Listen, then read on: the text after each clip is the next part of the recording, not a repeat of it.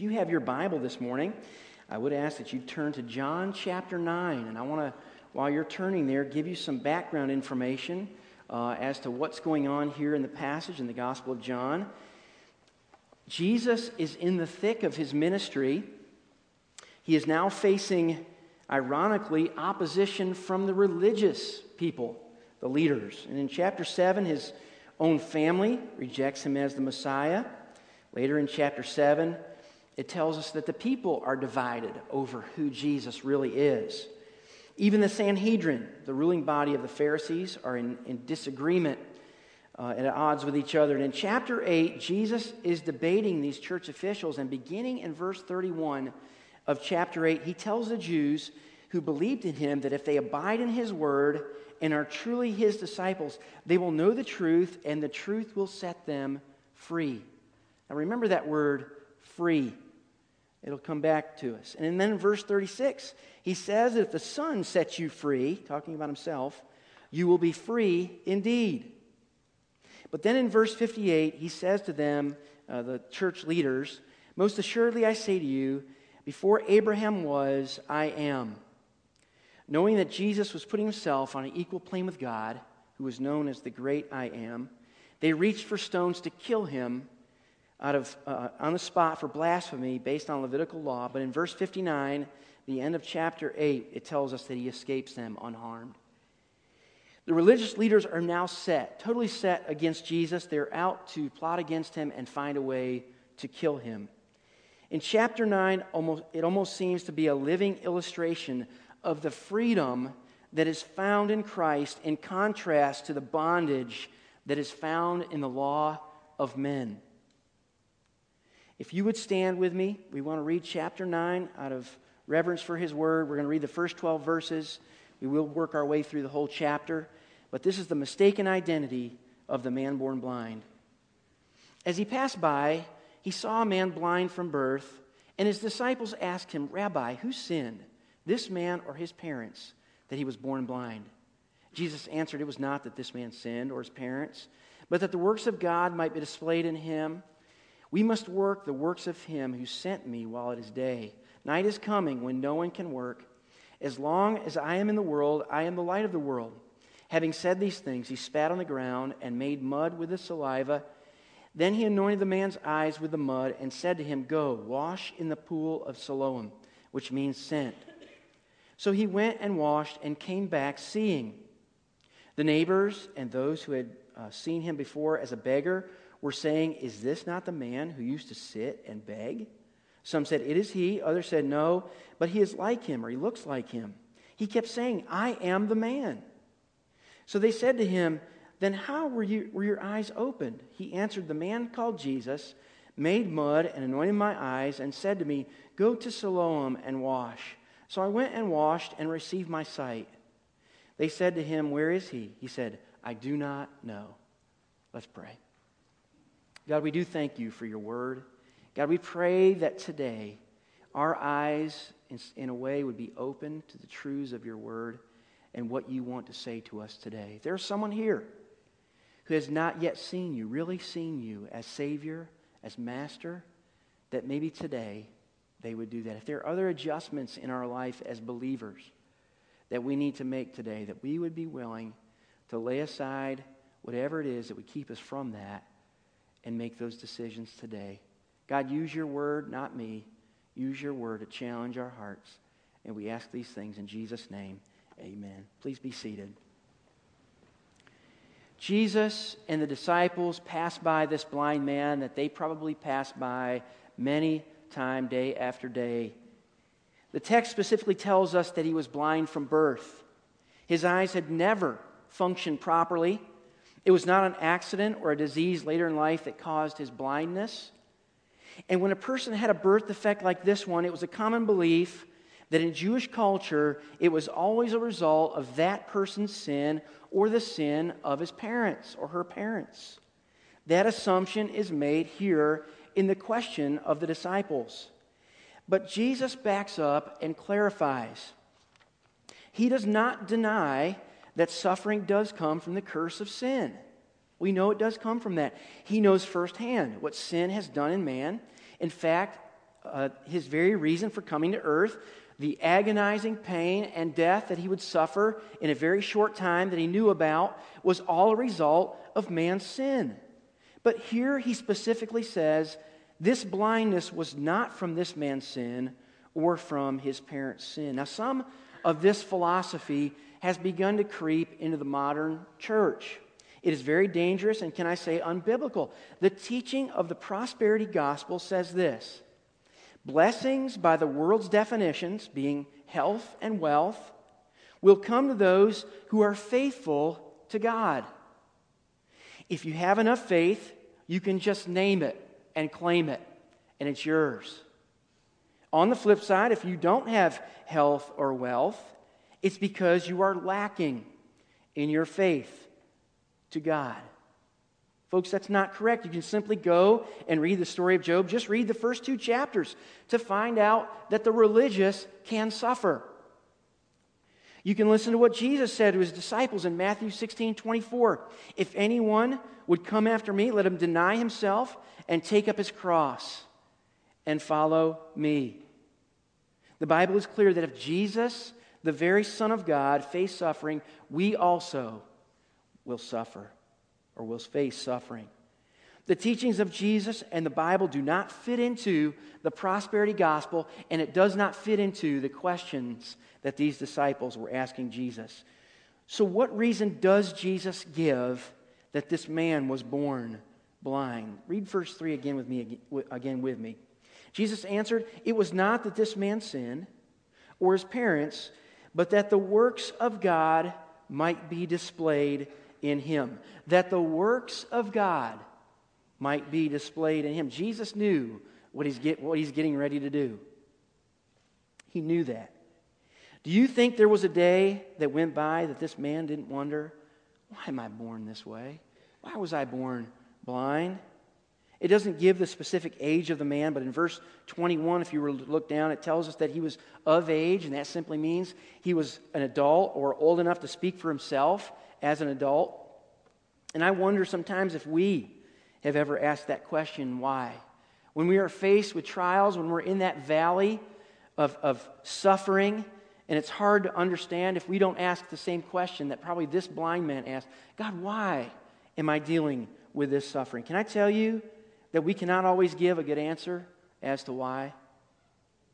Sometimes we understand quickly because there are immediate results of our suffering. Sometimes, like the life of this blind man who was an adult, years could go by and God seems silent or absent. You know that sometimes we will never know why something things happen in our lives. Only until we stand in God's presence will we know why. You know, maybe a better question than why is what and how. What do you want to teach me, God? through these sufferings? And how, through what I'm going through, can it bring more glory to you? Maybe that's a better question. I want you to look at the second part of what Jesus says here. Read verses 4 and 5. He says, We must work the works of him who sent me while it is day. Night is coming when no one can work. As long as I'm in the world, I am the light of the world. Jesus tells them to get busy in the work of the Lord. They were heading down a road of debate that so many times can get us distracted from the work of the Lord. Now, is it important that we are grounded in our faith and know how to give a response to those who question the essentials of the faith? Of course it is. It's biblical. We're instructed to be ready to give an account, to know why we believe and what we believe. So that's important that we do that. But so many times Christians can get caught up in defending an opinion or winning an argument about something that only an infinite God can really understand. I believe Jesus is saying here don't major on these debates and miss the work that I have for you. He's also saying this get busy in the work of the Lord while there's still time. Jesus knew that this time he spoke of, of night was coming, was probably during his crucifixion. It was, he was also thinking that shortly after that, he would be leaving and going back to heaven. He challenges us, as we've studied with Pastor Scott over the last several weeks in the book of Revelation, folks, time is short. How many times have we thought, you know, someday when I'm less busy, I'll serve the Lord? When I'm financially secure, then I'll serve the Lord. When I retire, eh, I'll serve the Lord. And on and on to turn around and realize that the Bible is true when it says our life is but a vapor and is gone. Folks, we need to live each day without regret and then finish a life with no regret. So, Jesus, the Lord of all creation, that was present in Genesis 2, the one who fashioned a whole body out of the dust of the ground, here in verse 6, kneels down and begins to make some more mud from his saliva. Did Jesus need mud to make this man whole? Well, there were occasions, there were times when Jesus healed by just saying the word. We remember back uh, the Roman centurion in Matthew 8, whose servant was suffering. He told Jesus to only say the word, and my servant will be healed. And he was, and, and Jesus was astonished by this man's great faith. Some scholars believe that this man, uh, being blind from birth, may not have ha- even had eyes to be healed. That Jesus truly created new eyes from the dust of the ground. Some scholars believe that Jesus was using this simply as a test of faith to see if he would really believe and do as instructed and then be healed. Jesus goes on to instruct him to go wash in the pool of Siloam. It tells us in the text that Siloam means sent. And for the text to point out the meaning of this place has some significance. It was a pool inside the city that was formed by a man made tunnel called Hezekiah's Tunnel. You see, there was a larger body of water outside the city walls in the valley of Kidron, and they made this tunnel to go through the, under the ground and into this pool of Siloam so that people could come and draw water from that so they would not have to go outside the safety of the walls of the city. It was a man made pool. But as I began to study about this pool, some things came to light during this time that we are talking, these events and these activities are happening, the Feast of Tabernacles is going on there. And it's interesting that from this pool of Siloam is where they would go to draw water for the water rites that would take place during the Feast of Tabernacles, where they would take this water and they would do a certain ceremony and pour it out, and that water represented salvation. Is it any coincidence that Jesus, the one sent, Siloam, sent this person to the pool that was of salvation or represented salvation? Was Jesus sending a message of being the true Messiah and the way of salvation? Verses 13 through 17 look at the missed miracle. It says this They brought to the Pharisees the man who had formerly been blind. Now, it was a Sabbath day when Jesus made the mud and opened his eyes. So the Pharisees again asked him how he had received his sight. And he said to them, He put mud in my eyes, and I washed, and I see. Some of the Pharisees said, This man is not from God, talking about Jesus, for he does not keep the Sabbath. But others said, How can a man who is a sinner do such signs? And there was a division among them. So they said again to the blind man, What do you say about him? Since he's opened your eyes, he said, He is a prophet. Now, what amazes me about this passage, and it's not amazing in a good way, is that the Pharisees were more concerned about someone violating the man made Sabbath laws than a man born blind receiving his sight. Amazing to me. But then I began to research in my commentaries the ridiculous laws that had been added to the original laws. I want to give you some of those. According to the laws of that day, Jesus had broken at least three of them. At least three. By making clay, he had been guilty of working on the Sabbath. But here are some of the specific things that were forbidden on the Sabbath. We know that work was one of those, work was forbidden. But what constituted work? Let me give you those examples. A man may not fill a dish with oil and put it beside a lamp and put the end of the wick in it. That's work. If a man extinguishes a lamp on the Sabbath to spare the lamp or the oil or the wick, he is guilty. A man may not go out on the Sabbath with sandals shod with nails. The weight of the nails would have constituted a burden, and to carry a burden was to break the Sabbath. A man might not cut his fingernails or pull out a hair of his head or his beard. So there's work. Healing was forbidden. Jesus did that. He violated the Sabbath that way. Let me give you some of those details. Says this medical attention could only be given if life was in actual danger.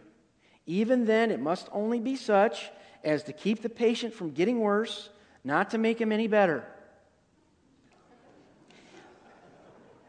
I'm just reading I, a man with a toothache might not suck vinegar through his teeth. I'm for that any day of the week. But this was in the law. It was forbidden to set a broken limb. Son, it's okay. Just rub some, no, don't rub dirt on it. That's work. You just lay there till Sunday. If a man's hand or foot is dislocated, he may not pour cold water over it. And then here's one other specific. As to fasting spittle, that's in the words, which was used like a medicine back then, it was not lawful to put it so much as upon the eyelids. You think Jesus, Jesus knew these man made laws? These rules are ridiculous and, we, and almost comical. We laugh at them. But can I tell you that modern day legalism has done the same exact thing?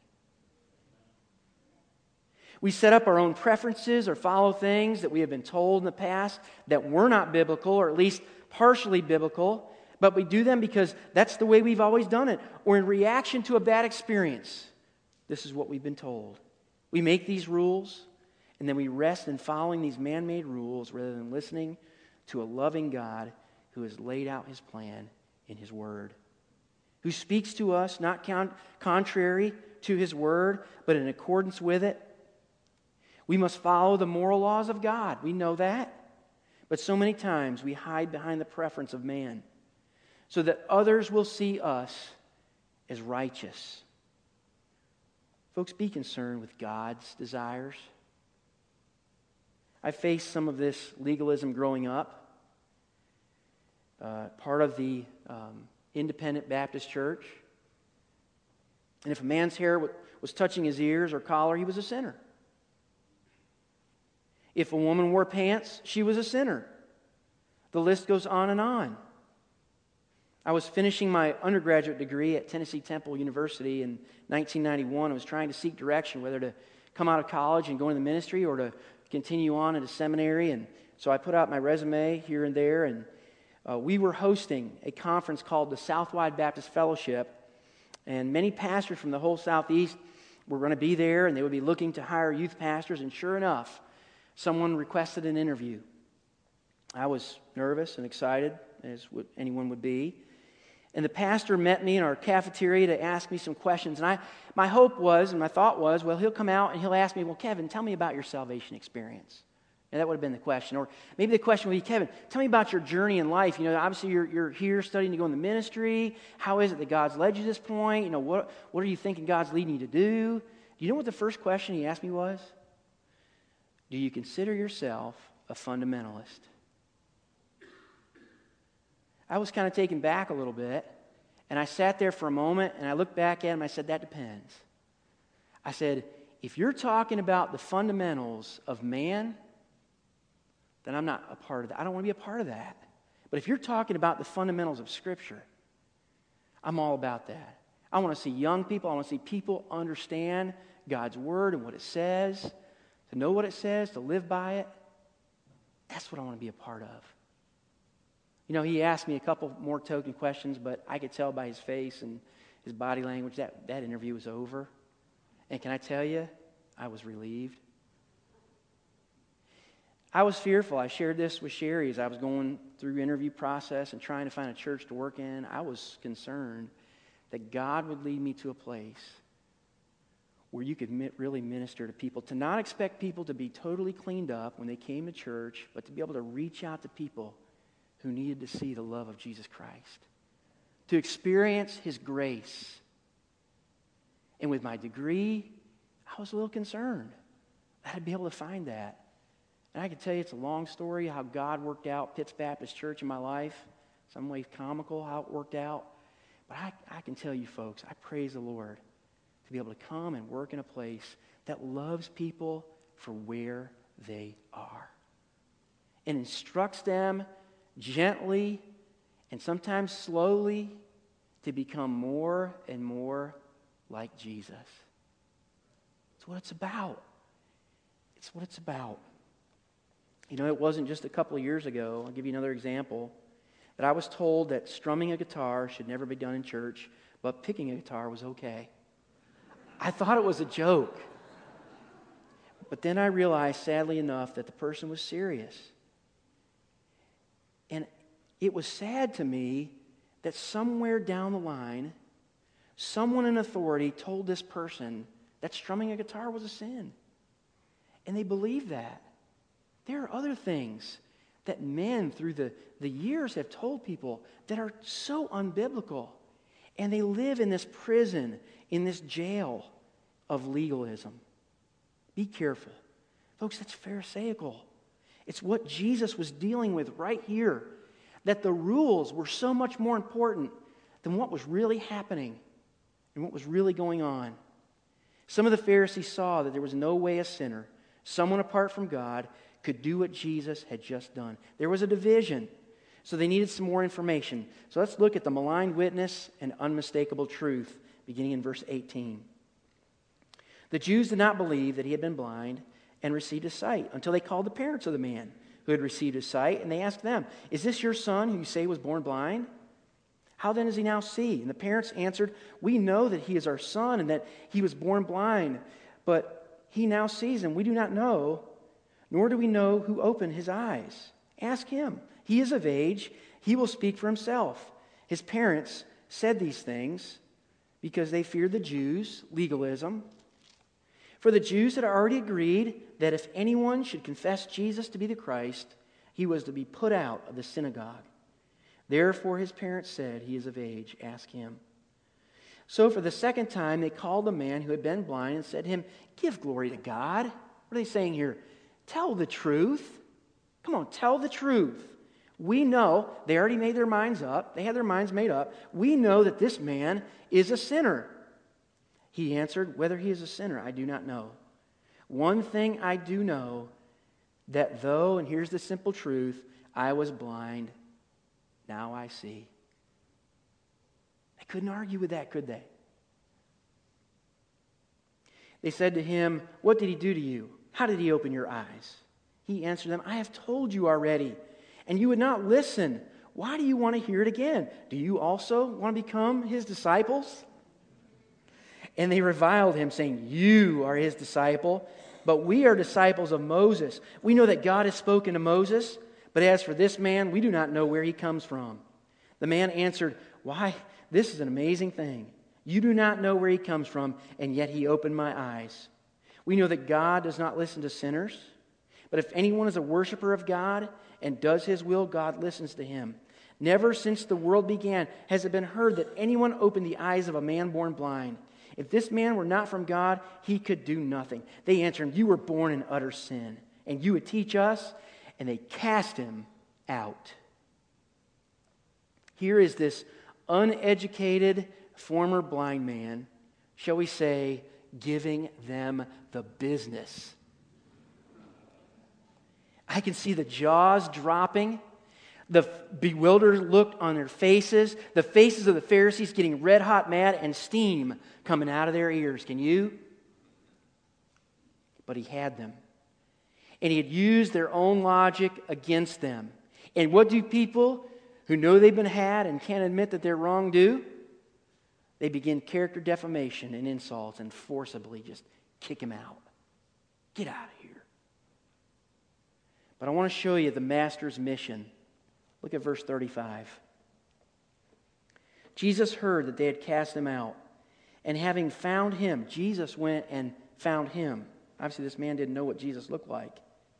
He said, Do you believe in the Son of Man? Notice in your scripture that man is capitalized. That is a title of the Messiah. That is more proof that Jesus is the Son of God and who he said he was. Do you believe in the Son of God? He answered, And who is he, sir? Some of your transma- translations may say Lord. It's translated here, Sir, that I may believe in him. Jesus said to him, You have seen him, and it is he who is speaking to you. He said, Lord, Master, I believe. And he worshiped him. Jesus said, For judgment I came into this world that those who do not see may see, and those who see may become blind. This man physically saw Jesus, but then he believed and really saw Jesus and worshiped him. Verse 39 is one of the greatest yet saddest verses in all of Scripture. What is the difference between those who do not see and then see and those that see and become blind? It is the difference in a person admitting and not admitting that they are blind, helpless, totally guilty, and lost without Jesus. You know, when we really think about it, there's going to be a lot of people who are blind because of their own pride. I need to be lifted up. I need to be good enough. I need to earn it. I need to be the maker of my destiny. In reality, believe the same lie that the devil believed that I can become the God of my life, when in fact, you're blind to the truth. Verse 40 says Some of the Pharisees near him heard these things and said to him, Are we also blind? Jesus said to them, If you were blind, you would have no guilt. But now that you say, We see, your guilt remains. Have your eyes been open to see the need of a Savior? Are you like the blind man in the fact that you need to truly believe in Jesus and put him in his rightful place as King of Kings and Lord of Lords, a place to be worshiped? Maybe you're trapped in the lie of legalism can I tell you that God wants your walk to be about a relationship with Him and not a set of rules to check off? He is about grace and mercy toward His children, and He wants us to have that same attitude toward His children. I'm not saying we excuse sin. Some of the best love we can give to someone is to go to them privately, lovingly, and point out what they're doing is sin. We do that with our children, do we not? Do we want them to fall into danger? No, we point out the thing they're doing is sin. We help them through that and get to the other side. Pointing out sin to someone and helping them through that is not hate, is not judgment. That is love, and we're exhorted to do that. The problem is, is when we go and we say this, I know, I know it. I, I have the wisdom. Ask God to give you the wisdom and discernment as a believer. Lay down your pride and let God continue to teach you and change you into a lifelong learner. When we resist change or anything different, we are saying, I've arrived, I know it all.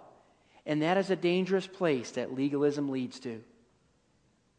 Legal, legalism says, here are the rules, check them off, and you are set. How stale and rigid and empty is that? But a relationship with Christ says this I want to know you. I want you to know me. Let's walk through this life together. No matter what it brings, I'll be there with you. I will help you. I will be there for you. It is a relationship full of love and grace, mercy, and freedom. You know, one of the arguments against our freedom in Christ is that, eh, Kevin, if we don't have rules, people are going to go crazy. People are going to go crazy. They'll do whatever. We got to have these rules. Chuck Swindoll deals with this subject in greater detail than we can deal with on a Sunday morning message. His book is entitled The Grace Awakening as a reformation against legalism. I would challenge you to go read it. Excellent book. And he gives three practical suggestions on dealing with this very issue. The first one is this guard against extremes if you want to enjoy the freedom that grace provides. Those extremes are legalism and liberalism. And so many times in our life, in our walk as believers, we are trying to find that balance. And it, it's equal here. Our balance in our parenting. There are times when our kids love it and we give them grace. They've done something wrong, and we say in our minds, we may not say it out loud, loud this time I'm going to give you grace. There are other times for justice. Our kids don't like that one as well. I didn't like that one as well, Dad. Um, and our, our fannies hurt, or something that we have and cherish and want to use is taken from us, a privilege. Folks, there's balance in all of that, of figuring that out. In our walk as believers, how much freedom do we take? How much uh, uh, rules and regulations, which they're there, do we put on ourselves to be balanced in our walk with Christ? That all happens in our relationship with Jesus. You know, when we face those issues and we say, Ooh, I don't know what to do here, what is a great thing to go and say, God, what do you think? Jesus, share with me what I should do here. I- impress on me. Show me from your word what it is that I need to do. Folks, that's a relationship, is it not? Number two, he says this treat grace as an undeserved privilege rather than an exclusive right. Live gratefully, not arrogantly. Boy, should a believer ever have an arrogance about him? We got to be careful that we have it all together. Have fun, but don't flaunt. Folks, when I read these things, it's all about our attitude. Do we show an attitude as a believer of someone who is gracious and loving, or are we a judge and always critical and all about the letter of the law? Number three, remember that while grace came to you freely, it cost the Savior his life. Grace, you've heard the acrostic God's riches at Christ's expense. I like to remember that. Because, folks, that grace has been bestowed and given to us freely. Folks, it was expensive. And when we just go out and do whatever and say, oh, God will forgive me, that cheapens the grace of God. We need to be careful as believers how we live, to not t- take advantage of that grace and that freedom, but that people see in us a difference and a person of Christ who is different, who is at peace, who is loving, who is gracious and kind. Is that you? Or are we rigid and judgmental? Grace. God's given it to us. We need to give it to others. Let's pray together. God, we ask that through your Holy Spirit, you would work in us today. God, if there's someone in this room who has not yet really seen you as Master and Lord, that today would be that day that they would see. God, for us in here who look over our life, maybe even this past week when we've made statements that were judgmental or critical or not anywhere near grace, God, we ask for, you, for your forgiveness. And we ask, God, that we would have the attitude, the mindset that you have. You've said that in your word, that we take on your mind and your attitude to see things the way you would see them, to walk through this life and make a difference. God, I pray you to help us with that. That we would not be caught up in regulation, but God, we'd be about a relationship with you. Do your work this morning. We ask this in Jesus' name. Amen. Let me say if uh, you're looking for a church and you'd like to join our church, we open uh, the doors this morning for that. There are several ways you can join our church. You can join by transfer of letter if you've been a member of another like Baptist church and you would like to transfer to Pitts Baptist and make this your home, you can. You can also come by statement that you have made a decision to receive Jesus as your Lord and Savior and have been baptized after you were saved by immersion. Or you can come to say, I'd like to join the church. I've been saved and I'd like to follow the Lord in believer's baptism. Uh, or you can come and say, I'd like to be saved right now and receive Jesus as my Lord and Savior and, and be baptized and become a member of this church. If you'd like to join us, we'd love to have you.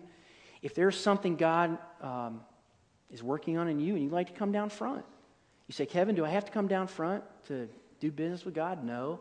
You can do it right where you're standing in just a moment. But sometimes when we come down front, what does that do for us? Boy, it puts us accountable to our church family. Sometimes it makes it stick, whatever that decision is we're making. Because probably those people that know us best know why we're praying and will help us with that. They may even come down and pray with you over that. So we open the front here. If you need to come and do business with God, you do that this morning.